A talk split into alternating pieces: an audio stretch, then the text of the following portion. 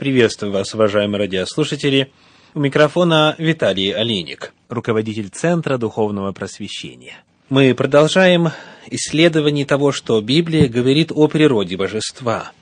И сегодня речь пойдет о третьей ипостаси Троицы, о Духе Святом. Какие ассоциации возникают у вас, когда вы размышляете о Святом Духе?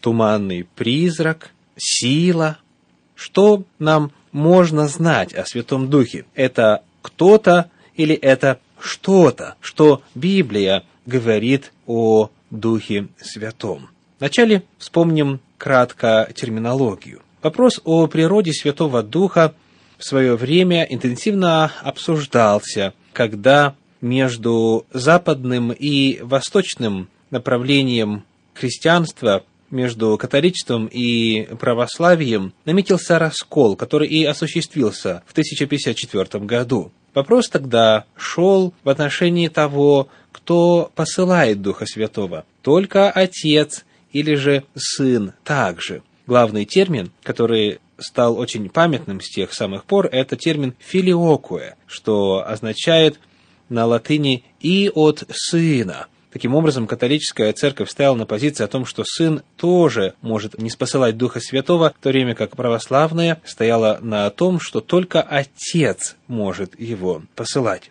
Ясно, что сам разговор о том, кто имеет право посылать Святого Духа, поднимает вопрос о том, а может ли вообще кто-то им управлять? Является ли он личностью, и если да, то равноправной ли, и равной ли отцу и сыну? Если бы вам задать вопрос, как чаще всего называется Дух Святой в Библии? Дух Святой, Дух Господень, или Дух Божий, или Дух Христа, Дух Христов? Как бы вы ответили? Статистика свидетельствует о том, что в синодальном переводе Дух Святой называется именно так, Дух Святой, около ста раз. Значительно меньшее количество раз он называется Дух Господень или Дух Божий, около 16 раз и затем Дух Христа порядка пяти. Для многих сама статистика представляется как нечто удивительное, поскольку многие воспринимают Духа Святого именно в притяжательном смысле. То есть он Дух Господень, Дух Божий, но не Дух сам по себе. Между тем, статистика убедительно показывает, что он Дух Святой в первую очередь, а затем уже его отношение к Христу и к Богу Отцу показываются терминами Дух Христа и Дух Господень или Дух Божий. Итак, его отдельность более чем очевидна, исходя из того, как используется описание этой личности божества в Священном Писании. Книга «Деяния апостолов», пятая глава, раскрывает нам также и божественную природу Святого Духа. «Деяния апостолов», пятая глава, стихи 3 и 4. Но Петр сказал, «Анания, для чего ты допустил сатане вложить в сердце твое мысль солгать Духу Святому и утаить из сцены земли? Чем ты владел, не твое ли было, и приобретенное продажу не в твоей ли власти находилось? Для чего ты положил это в сердце твоем? Ты солгал не человеком, а Богу. В начале, в третьем стихе, Петр говорит о том, что Анания положил в сердце своем солгать Духу Святому. И затем, в четвертом стихе, продолжая речь о том же самом, говорит, ты солгал Богу. Таким образом, в этом месте Священного Писания Дух Святой называется Богом он обладает божественной природой. Но является ли он личностью? Есть ли в описании Библии, Ветхого и Нового Завета указание на то, что он обладает отдельным сознанием, что он является личностью? Прежде всего, давайте напомним, что мы имеем в виду, когда используем термин «личность». Главные слагаемые личности – это сознание, способность мыслить, познавать и осознавать самого себя – затем чувства и эмоции, и, в-третьих, воля, принятие решений и выбор. Сознание, чувство и воля – это три главных признака личности. Посмотрим, есть ли они у Духа Святого. Есть ли у него сознание, способность мыслить и познавать. Первое послание Коринфянам Вторая глава, стихи 10 и 11, на эту тему говорят нам так. Первое послание Коринфянам, вторая глава, стихи 10 и 11. «А нам Бог открыл это Духом Своим, ибо Дух все проницает, и глубины Божьи. Ибо кто из человеков знает, что в человеке, кроме Духа человеческого, живущего в нем? Так и Божьего никто не знает, кроме Духа Божия». Итак, это место Библии говорит о том, что Дух Святой все проницает, и глубины Божии.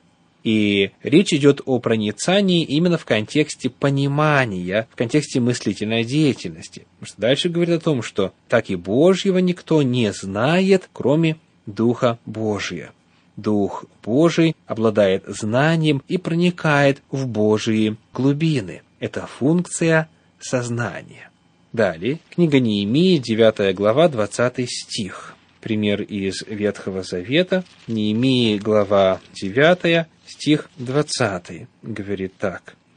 «И ты дал им духа твоего благого, чтобы наставлять их, и ману твою не отнимал от уст их, и воду давал им для утоления жажды их». Итак, дух здесь наставляет – в Евангелии от Иоанна, в 16 главе стих 13, на эту тему говорит так. Евангелие от Иоанна, глава 16, стих 13. «Когда же придет Он, Дух истины, то наставит вас на всякую истину, ибо не от себя говорить будет, но будет говорить, что услышит, и будущее возвестит вам».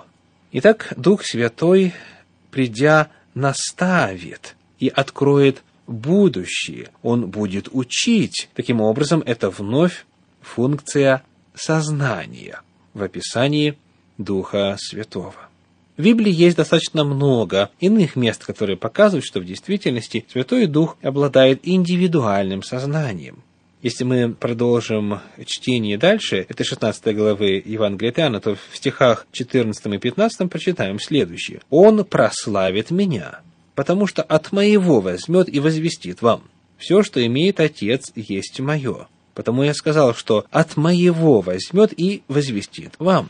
Перед нами здесь упоминание всех трех лиц божества – Отец, Сын и Святой Дух. И описание Святого Духа отличается. Он берет у Иисуса и возвещает людям. Во-вторых, Дух Святой описывается в Библии как имеющий чувства – Посмотрим на книгу пророка Исаии, 63 главу. 63 глава, стих 10 говорит, «Но они возмутились и огорчили Святого Духа Его, поэтому Он обратился в неприятеля их, сам воевал против них». Духа Святого, согласно 10 стиху 63 главы книги пророка Исаии, можно огорчить. Сказано, они возмутились и огорчили. Огорченность или огорчение – это чувство, которое может испытывать личность. Далее читаем послание Ефесянам, 4 главу, 30 стих.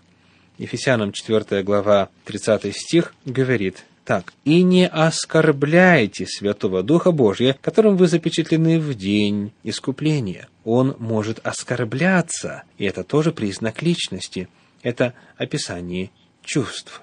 Далее мы видим, что Дух Святой описывается и с способностью делать выбор, выбирать, что открывает нам такое измерение, как воля. Первое послание Коринфянам, 12 глава, 11 стих говорит. 1 Коринфянам, 12 глава, 11 стих все же сие производит один и тот же дух, разделяя каждому особо, как ему угодно. Здесь речь идет о духовных дарах. Одному дается духом слова мудрости, другому слово знания, тем же духом, иному вера, тем же духом и так далее. То есть, в зависимости от того, как угодно Духу Святому, в зависимости от того, какова его воля, он производит это разделение даров. Перед нами таким образом налицо проявление воли. Итак, личность должна обладать сознанием, чувствами и волей, и все это есть у Духа Святого.